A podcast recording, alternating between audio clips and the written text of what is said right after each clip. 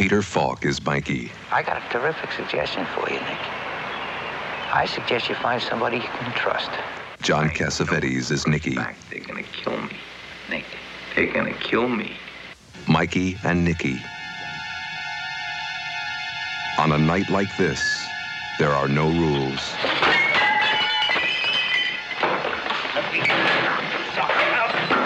You give me that in 30 seconds, you hear me, or I'll kill you.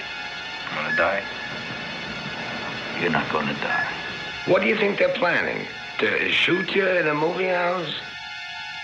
Mikey and Nicky. I'm really getting the treatment tonight. Tonight's my night.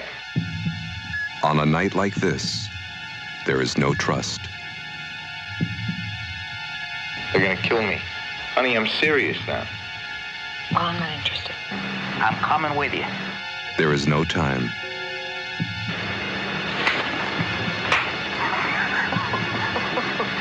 Know it for a fact they're gonna kill me. You are not gonna die. On a night like this, there is no choice. Thank you for tuning in to this special episode of Movie Geeks United. Elaine May's Mikey and Nicky is an underrated classic of 1970s American cinema. Released in 1976, the film stars Peter Falk and John Cassavetes as the title characters, two lifelong friends and small time mobsters operating in Philadelphia. Cassavetes' Nicky has stolen money from his boss and has a hit put out on him. So he calls up his best friend, Peter Falk's Mikey, to help him out of his predicament. Little does he know that Mikey has been tasked with delivering his friend to mob justice. This stunning movie is completely devoid of romanticism, coming from the penetrating gaze of Elaine May, the legendary actress, writer, and director who's primarily associated with her work in the comedy world. The film explores depths that are entirely unique to the crime genre. The long gestating frictions between two friends who share far too much history, the nature of toxic masculinity, and the wounds that hide behind the suspicious glances and tough guy chatter. Patrick Cooper has written a new book about the film titled Aren't You Gonna Die Someday? Elaine May's Mikey and Nicky, an examination, reflection, and making of. We highly recommend the book, and it can be purchased wherever books are sold. Tell me where this obsession with the movie started for you. It started when, well, when I first saw the film, I was in college, so this was maybe about 2003, and I was just sort of going through a deep dive into 70s crime cinema. Um, everything from the big names like The Godfather all the ways down to, you know, busting with Elliott Gould, things like that.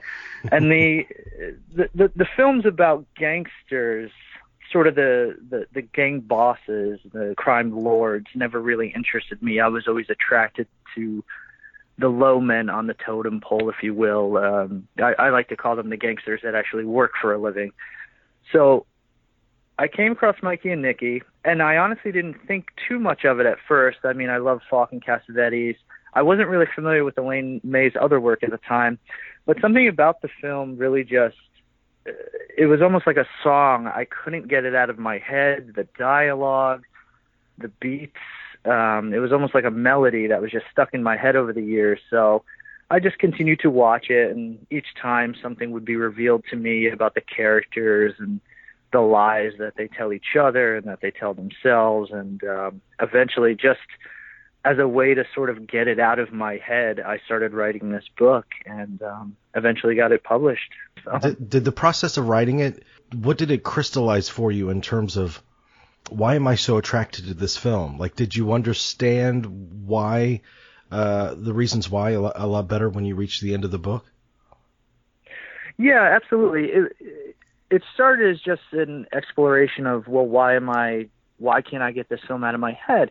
and very early on, it, it became apparent to me is I, I I feel a very personal connection to this film, and the reason for that being, I feel like I see myself in both Mikey and Nicky in the Falk and Cassavetes characters. I see friendships that I had over the years. Um, in the book, I focus on one friendship in particular. I don't say the person's name, but there is a lot of parallels between Mikey and Nicky's relationship and this relationship I had. growing up into adulthood um, until it eventually broke off, um, not in such a violent manner as the the friendship ends in the film, but um, and we weren't criminals or anything, but just the manipulation and the sort of leeching off one another and resentment and everything it, it was all very personal for me as i was writing this this book. And just it's a, a pretty fascinating behind the scenes story and there were so many big personalities involved and behind the scenes clashes between paramount and may. Um that it was that, that so that that aspect was very fun to write. But it was a very to be honest, it was a very dark place to be the year I spent writing this book. Um, it was a very dark world to live in uh, because of the content of the film itself, and then the sort of the, the the shadows it drug up in my own personal life. Looking back on this friendship I had. Yeah, that friendship is. I mean, it's it's everything to the movie. Um, yeah. How how would you describe the dynamic between them? Because on on one hand, they have such an enormous history together uh, from, right. from from the time they were children, and yet um, yeah. they they clearly are uh, kind of toxic for one another. Right, and I think we've all had friendships like that. Uh, maybe not to that degree, but I think it's the dynamic is one of depending on one another, but also there's just this unspoken jealousy between them. Um, I think in a way Nicky is jealous of Mikey's sort of calm domestic life. He has a what seems like a happy marriage. Um, he has a, a child, a son that wants to see him when he comes home, versus Nicky's, you know, disruptive sort of uh, personal life he has with his wife Jan, and he's not allowed. He, he barely knows his, his newborn daughter. But um, so I think it's one where they resent one another. They they depend on one another. Mikey wants Nicky to love him. Nicky, you know, he just wants everyone to love him. And if he has to throw Mikey under the bus or make fun of him in front of other people and talk about him behind his back, that's what he, that's the type of guy he is. That's what he'll do to make people laugh. So they like being around him. But then when he's alone with Mikey, it's all you know kissing each other's asses. But you know under that surface there, there's there's just decades of resentment. Yeah, it's interesting that the tagline of that movie that the studio went with, what was it? You you won't like them. but yeah, that was the, the the original tagline. I believe it was uh, by the end. It was something like by the end of the film, you won't like them. Something like that. Yeah. Wow, come see our movie. yeah. You're gonna have an awful time, and you'll hate the characters. Yeah. What was the thinking behind that? I don't know. Um, I I'm, I'm sure by that point Paramount just put a few ads out there and they put it out Christmas 1976 what a perfect Christmas movie um, I think they just wanted to be done with it at that point and done with May wow well let's let's get into the difficulty uh, but I guess let's start with how it started for her because this seems on the outset uh, like a really uncharacteristic film for her because she she comes from yeah. the, from the world of comedy and you know, a lot of her comedies have great bite to them, but this was on uh, like a different plane. Where did this story occur to her? Well, there's a few different versions of the story um, of the origins of the film. Um, there's a great book about the history of the improv troupe that Elaine May was in in Chicago called uh, the Compass Players. Um, that's where she met Mike Nichols. But um, according to one of her colleagues, in that improv troupe, um, she had a first draft of this script all the way back in 1954 when she was, I believe she was 22 years old. So it came from a very personal place for her. Um, and Julian Schlossberg, who would later go on to re-release the film, says that it involved, it, it came from a place of her family. Uh, she knew people like this. Um, she had told Peter Falk that it, it was something that did happen to her relatives, and also her cousin. I believe it was her cousin was her assistant on the film, and her cousin had told a Paramount publicist that it was something that she drew from a story that her uncle had told her when he owned a bar in the 40s, and something happened to two individuals at the bar so she drew it from that. Um, and you're right, it, it is a very uncharacteristic film for her. Um, but also on another level, it's also sort of fits in with the themes of her other films, which is betrayal. Um, there's always a pair in one of her films Yeah. from A New Leaf, which is Walter Matthau and herself. Um, there's a betrayal there. Same in The Heartbreak Kid. Same, although she didn't write that one. And then also in Ishtar, it's two best friends that go on to sort of betray each other in a way as well. So while it is uncharacteristic, I think that's that that theme is still there, which is betrayal. Um, Did she have when she was growing up? Did she have any kind of exposure to these lower level mob guys herself? That's what I heard. Um, that's what Julian Schlossberg had said was that her family was involved in the mafia to some degree, uh, sort of on the outskirts of it in a way. Um, I don't know any particulars, and she doesn't talk to anybody. She doesn't give interviews. I really tried to, um, so I'm sure we'll never know exactly. But as far as from what I can tell, it was people that she knew that sort of inspired this story. Mm. So if if Yeah. if if she had been working on the script for that long, were there prior kind of lives that this movie took before it finally got off the ground? I mean, did she have previous casting ideas in mind, or did she try to mount it before she got it off the ground? Um, I know it had started when she had started writing it. It was a one-act play, and then it evolved over time. And I believe that before she signed a contract with Paramount to do it, it was supposed to be made by another company. Um, even before a new leaf, I believe, but then that fell through, and then she wound up doing a new leaf.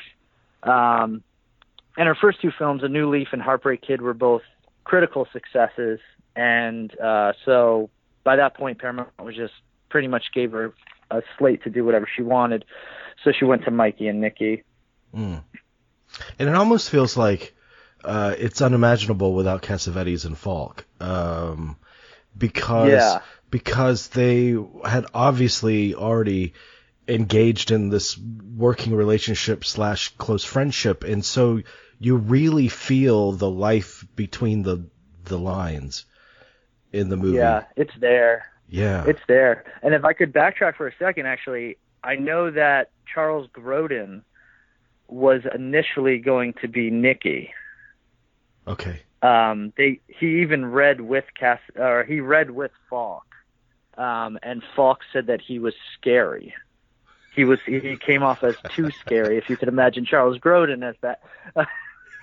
um but Wow. eventually uh it, it came down to Cassavetes and Falk. And you're absolutely right. That history is there and I talk about it in my book. They don't even need to speak Mhm. and you just you, you you there's just the air is so thick between them not just with t- tension because you know in context mikey's setting nicky up to be killed but just that you just feel that history. And that that scene in the bar for instance when they're just killing time and mikey's waiting for the phone to ring. And I think it's there's almost a minute that goes by of them not talking to each other. Nicky's just sitting there smoking at Mikey, and just the facial expressions, everything is just it's so Mhm. palpable. It's it's so it's incredibly strong. They Yeah. were they're just like the absolute best of saying of saying so much without speaking. Did they, did Falk and Cassavetes, did they talk about the experience of working with, with Elaine May and, and what she did to kind of take advantage of, of, of their camaraderie? Yeah, May really let them just go off. She gave them a lot of freedom. Um, from what I heard, she was the type of the type of director that she wanted people to stay to the script. Um, that's something I think that surprises a lot of people about this film. Um, that there wasn't everything you hear on the film is is in the script pretty much. Um, I'd say ninety percent of it. Um, so while I think she did let them experiment a lot, there was also just sticking to the script.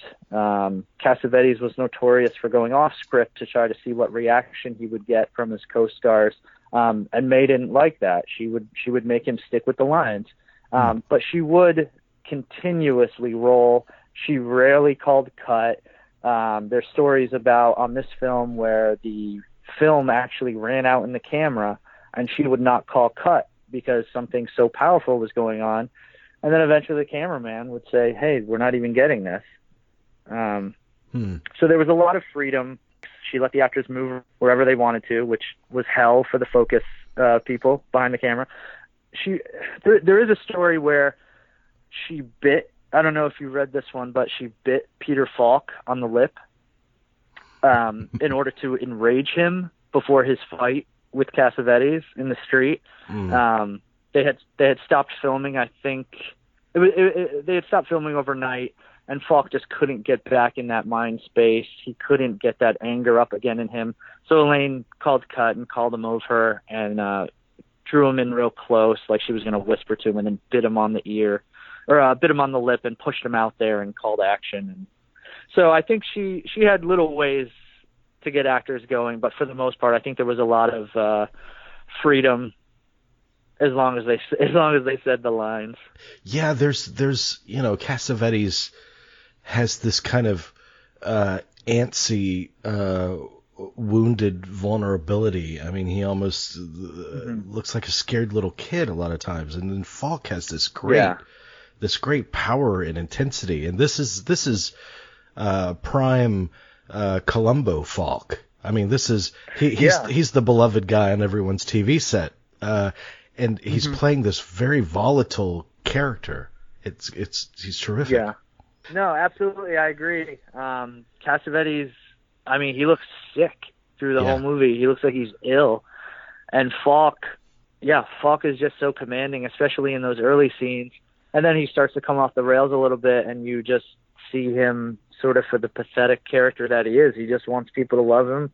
His wife doesn't really pay attention to him. His father didn't love him, uh, and his best friend treats him like trash. And so he goes he goes from oh this is the guy to call when you need someone to depend on to oh this guy's a sucker.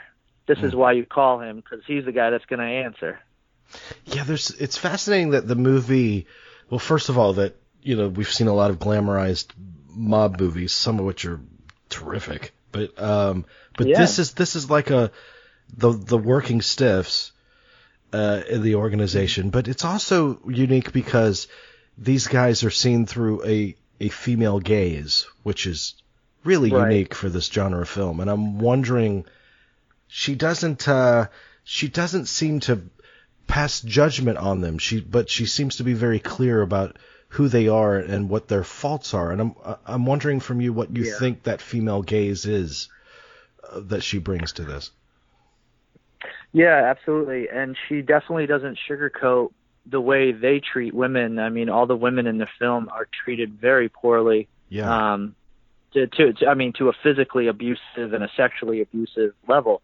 Um, th- there's some scenes in this, uh, particularly between Nicky and his mistress Nellie, played by Carol Grace, that are just incredibly uncomfortable to watch. That, to the point where I used to fast forward um, those scenes.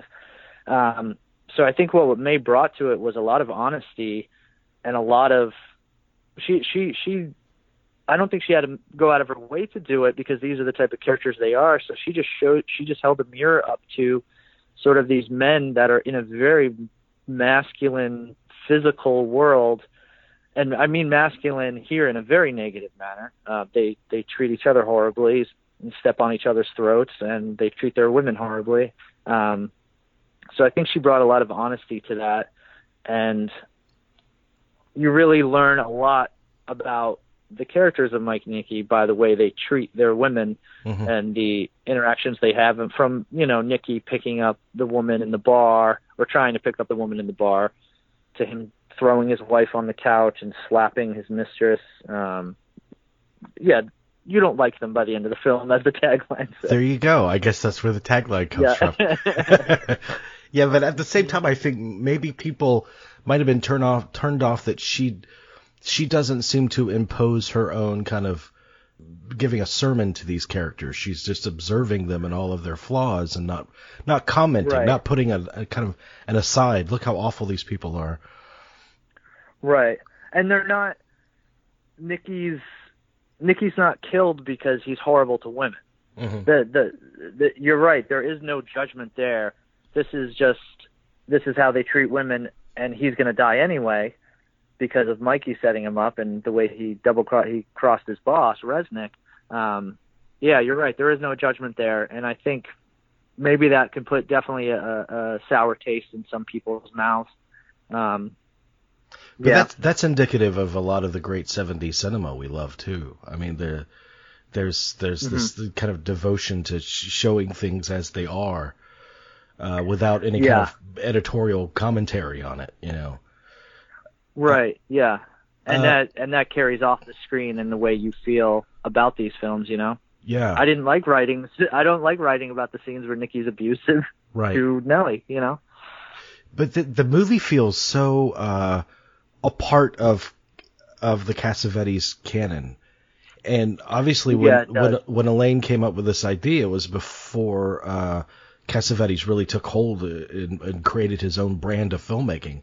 But it really feels like an extension of that brand, Mikey and Nicky. Yeah, yeah. I I think it's often confused for a Cassavetes film. Mm. Um, I've seen that uh, online before. People call it a Cassavetes film.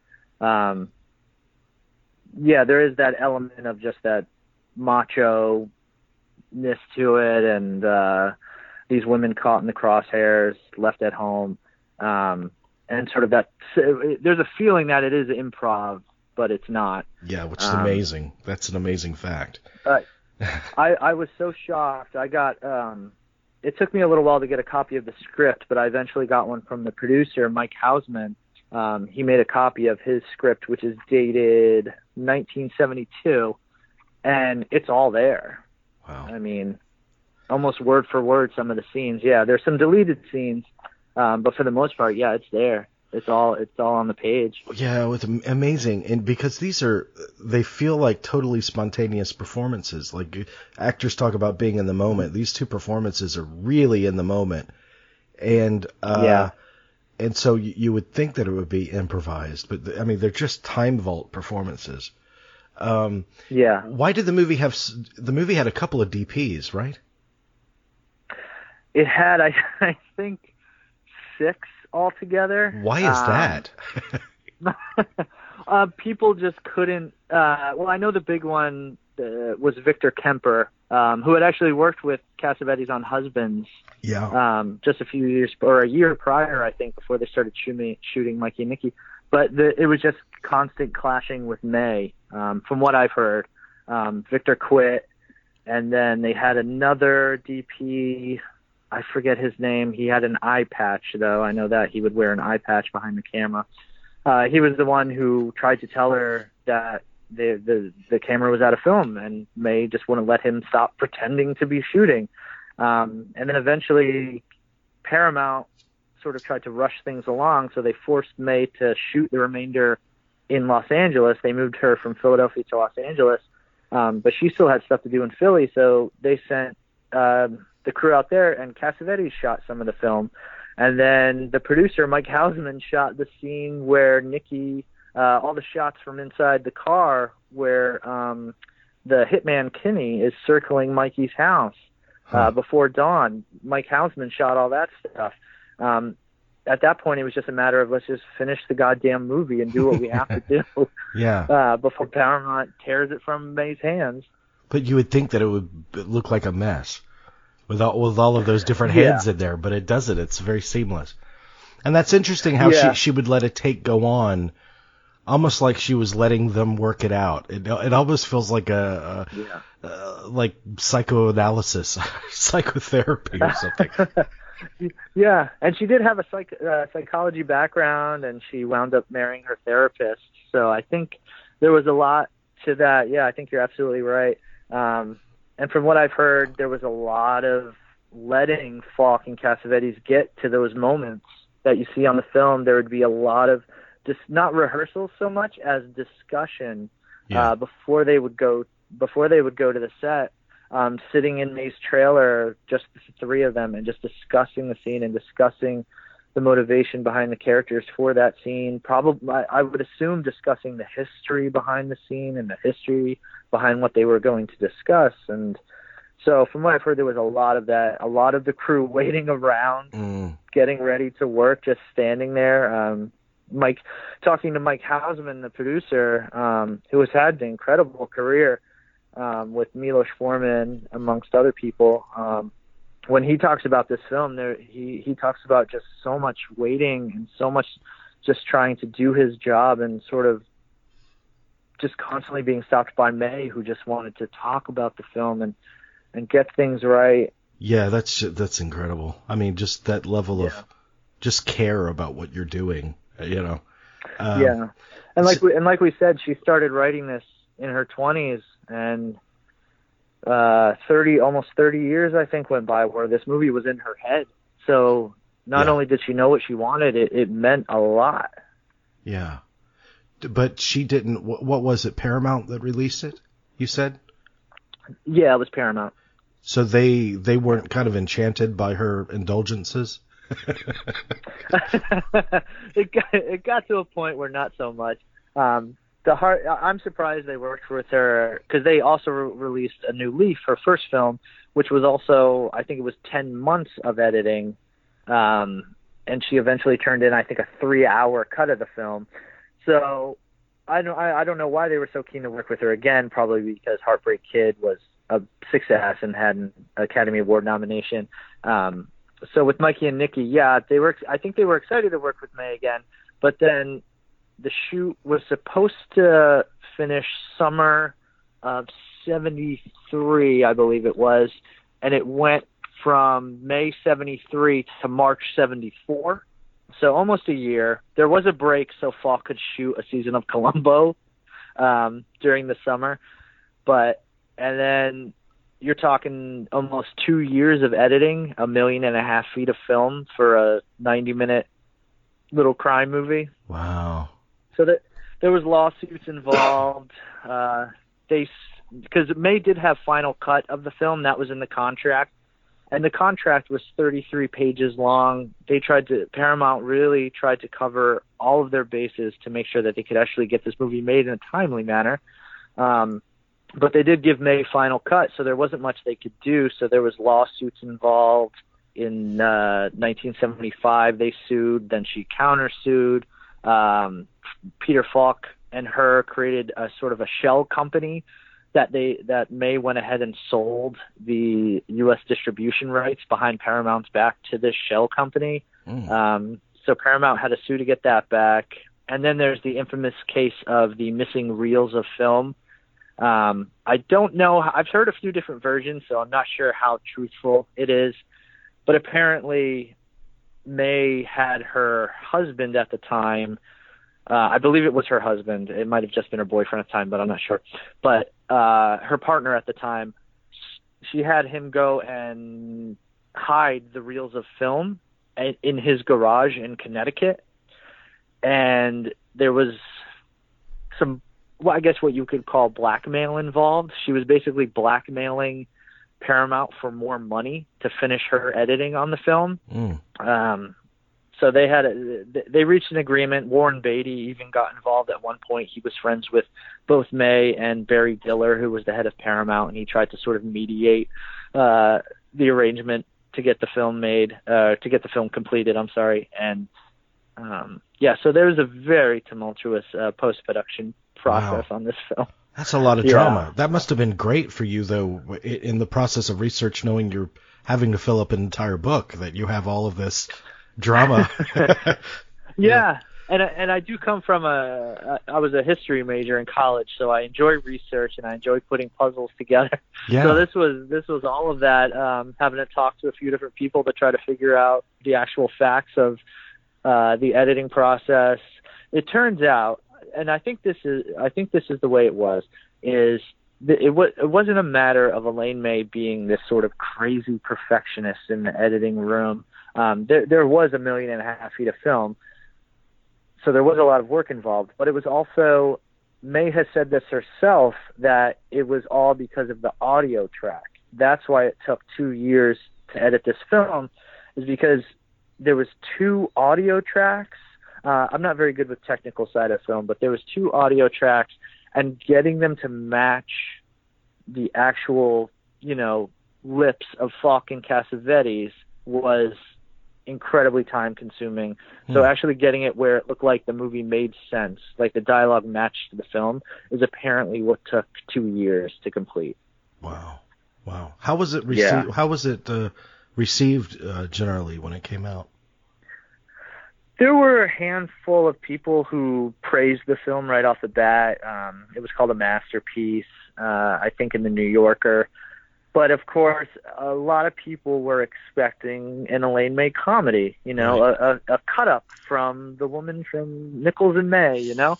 Um, and she was worried about that, I've heard. Um, Falk was also worried about it. He gave an interview before the release of the film, sort of sweating how people were going to want to go into the theater and see a comedy and go see this very dark, um, very honest film that came from a very personal place. Yeah. Um, it was so the, for the most part, it was not received well. Um, it was called Rambling. It was called a celluloid death wish. Ninety minutes of Falk and Cassavetes acting at you, almost as if almost as if they're acting with some kind of violent aggression toward the audience. so no, it was not received well. Wow. How much of that do you think was uh, the notion that uh, Elaine May is, you know, kind of wading in male waters? Like she's making a movie that's very, like, very much about masculinity. Yeah, yeah. Um, that's a good point. I think there, yeah, there definitely could have been some of that. There could have been some pushback because how dare this female comedian uh, try to make a gangster film? Mm. Yeah. You know, it's so it's so shocking now, though. I mean, this movie, I know it's grown in popularity, and uh, and you've written a book about it, and obviously, Criterion releasing it on their platforms is is doing Uh, a, yeah, a- thank God. a yeah, yeah. Uh, so it's it's coming back to the fore, but uh, as much as we romanticize 70s cinema, it seems odd that Mikey and Nicky is often ignored in that conversation. Yeah, and I, I've I'm a great consumer of 70s cinema, cinema, especially 70s crime films. I love them dearly. But even Mikey and Nicky with uh, on the shelf with all those 70s crime films just feels different. Like it might just be my personal feelings toward the film, but it just feels different. It just Mhm. feels dirtier than any other crime film. It feels more honest. Um, and I mean, we're talking about a crime film where there's no crime in it, basically. That's right. Uh, up until the vi- up until the very end, where you, I, I hope people listening have watched the movie, but up until the very end, when Nicky is killed, there's no crime in this film. It's a lot of sitting around talking and exposing, you know, their feelings to each other. Um, yeah. double speak and you know it's a crime film with no crime It's it's but it's it's even though it doesn't have that criminal element, it really Mhm. it's still very violent. I mean, it, it, it, in in terms of Yeah. beha- behavior, you know. yeah yeah from and, and a lot of that violence in the film is against civilians hmm you have Mikey attacking the clerk at the little cafe. You have Nicky attacking the bus driver, and you know, uh, making fun of the woman on the bus. And And the and two then, of, two the of them constantly at each other's throats, and you know, it's just it's very Yeah. aggressive movie. yeah, it is. And their fight in the street is so. yes. Uh, you talk about the honesty of the film. Their their fight in the street, you could tell it's been boiling up for decades, and it's such a sloppy fight. There's no clean punches. Nicky just slips on the cement. Like it, Mm. it's such a wonderful fight scene. You know, you know, there's really something wrong with you. Don't you have any notion of anything that goes on outside your own head? Don't you have any idea how people feel? Can't you understand that my father gave me this watch? It's the only thing I have from my father. So what do you want? You want another one? Forget it. Huh? Mike, I'm going. Hey, Mike, I'm sorry about the watch. Take your gun. And I'm sorry about the girl, too. What, what else you want me to say? Nothing. I don't want you to say anything. I just don't want to do it anymore. What? Be your friend. Then I'll be your friend. No, you'll be my friend when you're not in trouble. See, I don't want you to be my friend just when there's nobody else around. What are you talking about? I'm your friend when there are other people around. No, you're not. You don't know who I am when other people are around. I spoke to you maybe five times since you met Dave Resnick. I introduced you, I got you the job, and now I can't get you on the phone. What are you talking about? Hey, what are you talking about? are you crazy? I call you, and you never call me back. You don't call me. You haven't called me in months. I don't know how many interviews she's done over the years. Very few, I know. But um, did she? Has Elaine Oh, May yeah. given any indication of how how that how that movie ranks with her? If she if she was very pleased with how it actually came out? You know, I, I there's nothing. I and you're right. I think she's done two interviews in the past 60 years. Um, but as far as I know, I I don't know. I don't know how it ranks with her. I think it was something that I think it's a film that she had to make. That it was extremely personal, and she needed to get it out. Mm-hmm. Um, but I, I I don't know. She I don't think she's she's one of those filmmakers and one of those artists that just is not like talking about her work. Yeah, she's very elusive. You you actually live near Philly, right? Yeah, I'm out in the suburbs, about um, 15 or so miles uh, north of Philly. Have you ever tried to scout some of the some of the Mikey and Nicky locations? I did. I went to the location where you first see Mikey on the film. It is at 13th and Filbert Street, very close to City Hall. Um, that's actually where, if you look in the book, that's where the author photo was taken. I, I, I thought that would be appropriate. Mm. But it looks very similar. All the lights hanging uh, in that walkway are all the same. So it was very cool to be back there where you first see Mikey on film when Nicky throws the uh, the bottle wrapped up in the pillowcase out the window at him. Um, yeah, yeah. But the ho- the hotel's gone. I think it's a, a business, uh, sort of an office building now. The the hotel where we first meet Nicky is gone. The bar, the African American bar, is gone. Um, the bar where they hang out, uh, and Mikey is waiting for the phone call from Kinney, and there's the guys playing pinball. That's still there. It's like an Irish sports bar type of place now. Mm. Um, but yeah, it, it is a very interesting snapshot of uh, Philadelphia in the early 70s. It is. Yeah. And, Yeah. and and unique that it happens in a, in a place like Philly when you're used to these happening in, you know, New York City and Yeah. these kinds of stories. Yeah, and I I think that adds a lot too as far as um without making it clear exposition, but just making it a gangster film in Philadelphia where you don't usually see these type of films and you know it's not you know, these aren't New York gangsters, these aren't not not even these aren't even North Jersey gangsters, you know. Uh, they're Philly gangsters, you know. It's sort of like a way station in between uh the South and New York. You know, Right. they, you know, things aren't popping off as much as they are in New York, you know. They're running numbers. Right. Yeah, I'd love I love visiting movie locations. I almost, you know, because uh, whenever I visit LA, I always make it a point to visit as many locations as I can, and it it feels like Mhm. the places that are still there. It feels almost like hollowed ground. Like you try to imagine, Yeah. you try to imagine Falk and Cassavetes were walking these streets this many years ago. Oh, such a rom- Yeah. romanticism about that. Yeah, and it- while it wasn't a location, I, I I had the pleasure of visiting the producer Mike Hausman at his apartment in New York, uh, New York City, and it it was just such a time capsule of all the films he's been on, uh, all the work he's done over the years. He has an amazing collection of photos. Um, so yeah, that that that made me very excited to work on the book. Uh, just visiting and getting able to speak with him, he was very generous. Peter Falk, John Cassavetes, Mikey and Nicky. Written and directed by Elaine May. Ma, if anything happens to me, Mikey did it.